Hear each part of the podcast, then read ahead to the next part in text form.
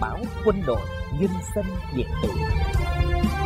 Báo Quân đội Nhân dân điện tử.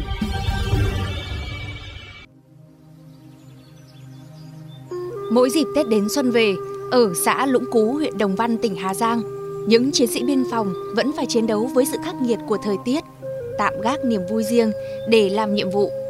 Họ cũng như những bông hoa nở trên đá, kiên cường bám đất, bám dân, giữ bình yên cho mùa xuân tươi đẹp nơi lưng chừng trời cực Bắc của Tổ quốc. Trong chương trình podcast hôm nay của Báo Quân đội Nhân dân điện tử, xin mời các đồng chí và các bạn lắng nghe bài viết Đón xuân trên mây của tác giả Phạm Tuấn.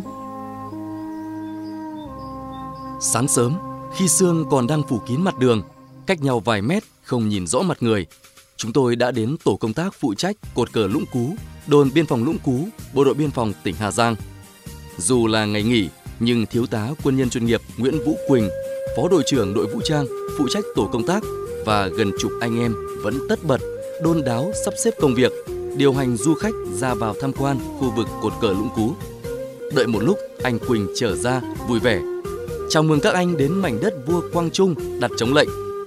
Thấy chúng tôi có vẻ tò mò, anh Quỳnh giải thích thêm: "Thời Tây Sơn, sau khi đại thắng quân xâm lược, Hoàng đế Quang Trung đã lệnh đặt một chiếc trống ngay trên vị trí làm việc của tổ công tác hiện nay, để cứ mỗi canh giờ tiếng trống lại vang lên.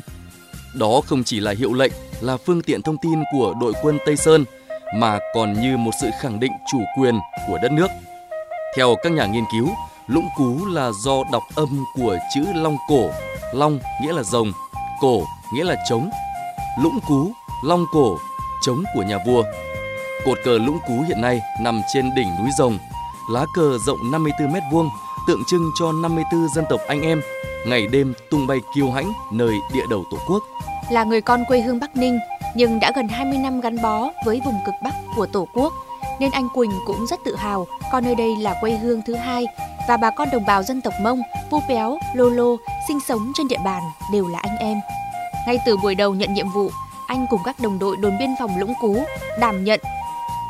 đảm nhiệm quản lý bảo vệ vùng biên cương của Tổ quốc gồm các xã Lũng Cú, Ba Lé của huyện Đồng Văn với chiều dài hơn 27 km đường biên giới. Ngoài nhiệm vụ bảo vệ biên giới thiêng liêng, các anh còn tham gia xóa đói giảm nghèo, giúp nhân dân ổn định đời sống, yên tâm bám làng bám bản. Nơi vùng đất địa đầu Tổ quốc, khó khăn lớn nhất khi giúp người dân phát triển kinh tế, an cư lạc nghiệp là gì? Chúng tôi băn khoăn. Anh Quỳnh trả lời là giúp người dân thay đổi về nhận thức, thay đổi những tập tục lạc hậu. Mảnh đất Lũng Cú có độ cao trung bình khoảng 1.500 m so với mực nước biển. Đất canh tác ít, chủ yếu là đá.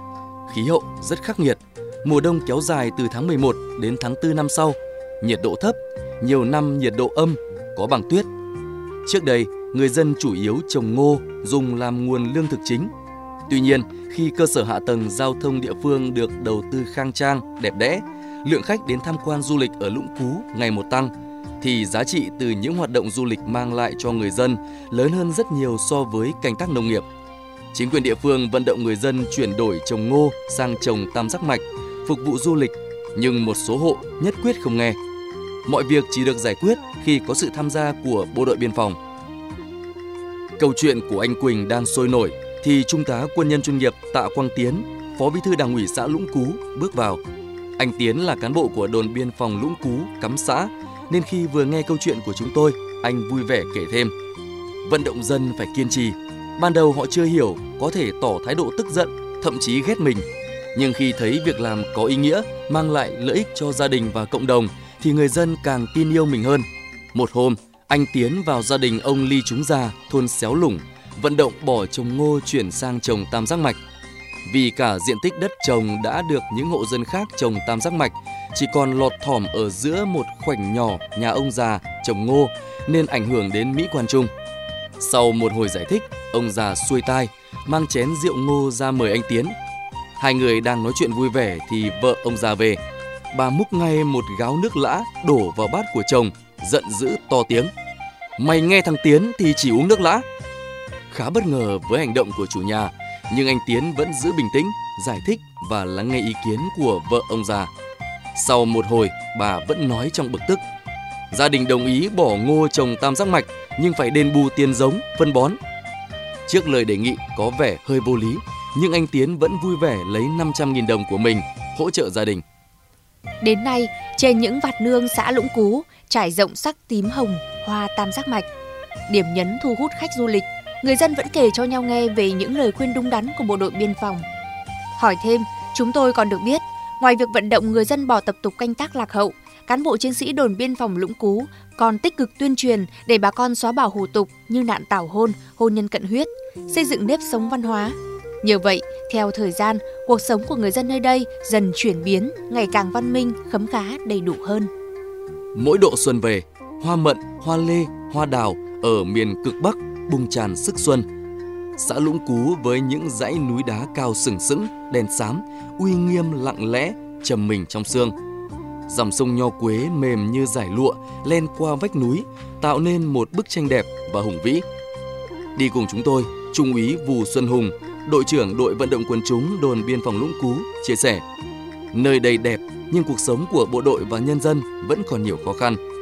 Để các anh có cảm nhận chân thực hơn những vất vả, nhọc nhằn của người chiến sĩ làm nhiệm vụ canh trực nơi địa đầu Tổ quốc, mời các anh đến tham quan một trạm gác trên mây. Sau câu nói, Hùng cười bí hiểm rồi tiên phong dẫn đường hành quân. Được mệnh danh là chốt gác trên mây bởi vào mùa đông, chốt hầu như bị sương mờ bao phủ. Chỉ cần bước ra khỏi chốt sẽ thấy xung quanh là thung lũng mây, đứng trên mặt đất mà cảm giác như đang đứng giữa lưng chừng trời. Chuyện rôm rả, đường xa như gần lại. Chẳng mấy chốc, chúng tôi đến điểm chốt gần cột mốc biên giới 419. Bên cạnh vách núi treo leo là căn nhà cấp 4, vách và mái được dựng lợp bằng những tấm tôn. Thiếu tá Vừ Mí Sình, đội trưởng đội kiểm soát hành chính, đồn biên phòng Lũng Cú, người gắn bó với điểm chốt mấy năm nay cho biết. Từ đầu năm 2020, khi đại dịch Covid-19 bắt đầu bùng phát, tình hình người dân xuất nhập cảnh trái phép diễn biến phức tạp, đồn biên phòng Lũng Cú quyết định thành lập chốt kiểm soát ở gần khu vực cột mốc biên giới 419. Nhiệm vụ phân tán, công việc của chúng tôi khá nặng nề. Chốt đảm nhận tuần tra, bảo đảm an toàn các cột mốc biên giới. Đường núi hiểm trở, anh Sình và đồng đội phải đi tuần tra theo hình xương cá. Tuần tra được một cột mốc cũng phải mất từ 3 đến 4 tiếng đồng hồ. Nhưng đấy chỉ là công việc thường xuyên, còn việc đột xuất thì có thể bất cứ lúc nào. Nói tới đây, anh Sình nhớ lại. Ngày 27 tháng 2 năm 2022, khi chúng tôi đang tuần tra thì nhận được thông báo có 6 công dân Việt Nam nhập cảnh trái phép vào khu vực địa bàn của đơn vị, nhưng đã bị lạc trong rừng 4 ngày. Nhận lệnh, tôi cùng đồng đội vội vã lên đường. Sau hơn một ngày băng rừng vượt núi đèo dốc hiểm trở, chúng tôi đã tìm được và đưa nhóm người đó trở về an toàn. Giờ đây, tuy dịch Covid-19 đã được kiểm soát, nhưng các hoạt động vượt biên trái phép, buôn lậu qua biên giới vẫn diễn ra khá phức tạp, nên chốt kiểm soát gần cột mốc biên giới 419 vẫn phải duy trì nghiêm, công việc có phần nặng nề hơn. Tranh thủ lúc giải lao, chúng tôi cùng anh Sình đi tham quan khu vực quanh chốt. Dù xung quanh hầu hết là đá lộ đầu xám xịt, nhưng tranh thủ từng hốc đất, anh Sình và anh em trên chốt vẫn trồng những dẻo rau xanh mướt. Anh bảo, ở trên lưng chừng trời, nguồn nước khan hiếm. Để trồng được rau, anh em phải tiết kiệm từng ca nước, tái sử dụng nhiều lần. Chốt ở xa chợ, nên một tuần anh Sình mới đi chợ mua thức ăn một lần. Mấy dẻo rau quanh chốt, tuy nhỏ, nhưng theo anh Sình cũng đủ để anh em ăn quanh năm, không cần mua rau ngoài chợ. Ngày chúng tôi về Hà Nội, không khí lạnh tăng cường. Gọi điện hỏi thăm, anh Sình cho biết, trên chốt nhiệt độ xuống gần 0 độ C, rét buốt.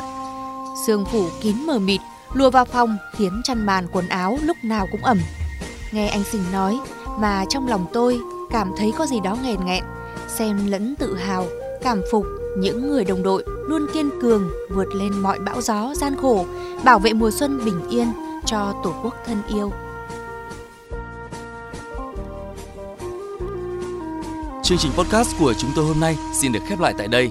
Chỉ đạo nội dung Phó Tổng biên tập Đại tá Nguyễn Hồng Hải, chỉ đạo sản xuất Trung tá Phạm Huy Quân, tổ chức sản xuất Trung tá Phạm Thị Tuyết cùng các biên tập viên, phát thanh viên Thanh Hà, Ngọc Trung thực hiện. Xin cảm ơn và kính chào tạm biệt quý thính giả đã quan tâm theo dõi chương trình.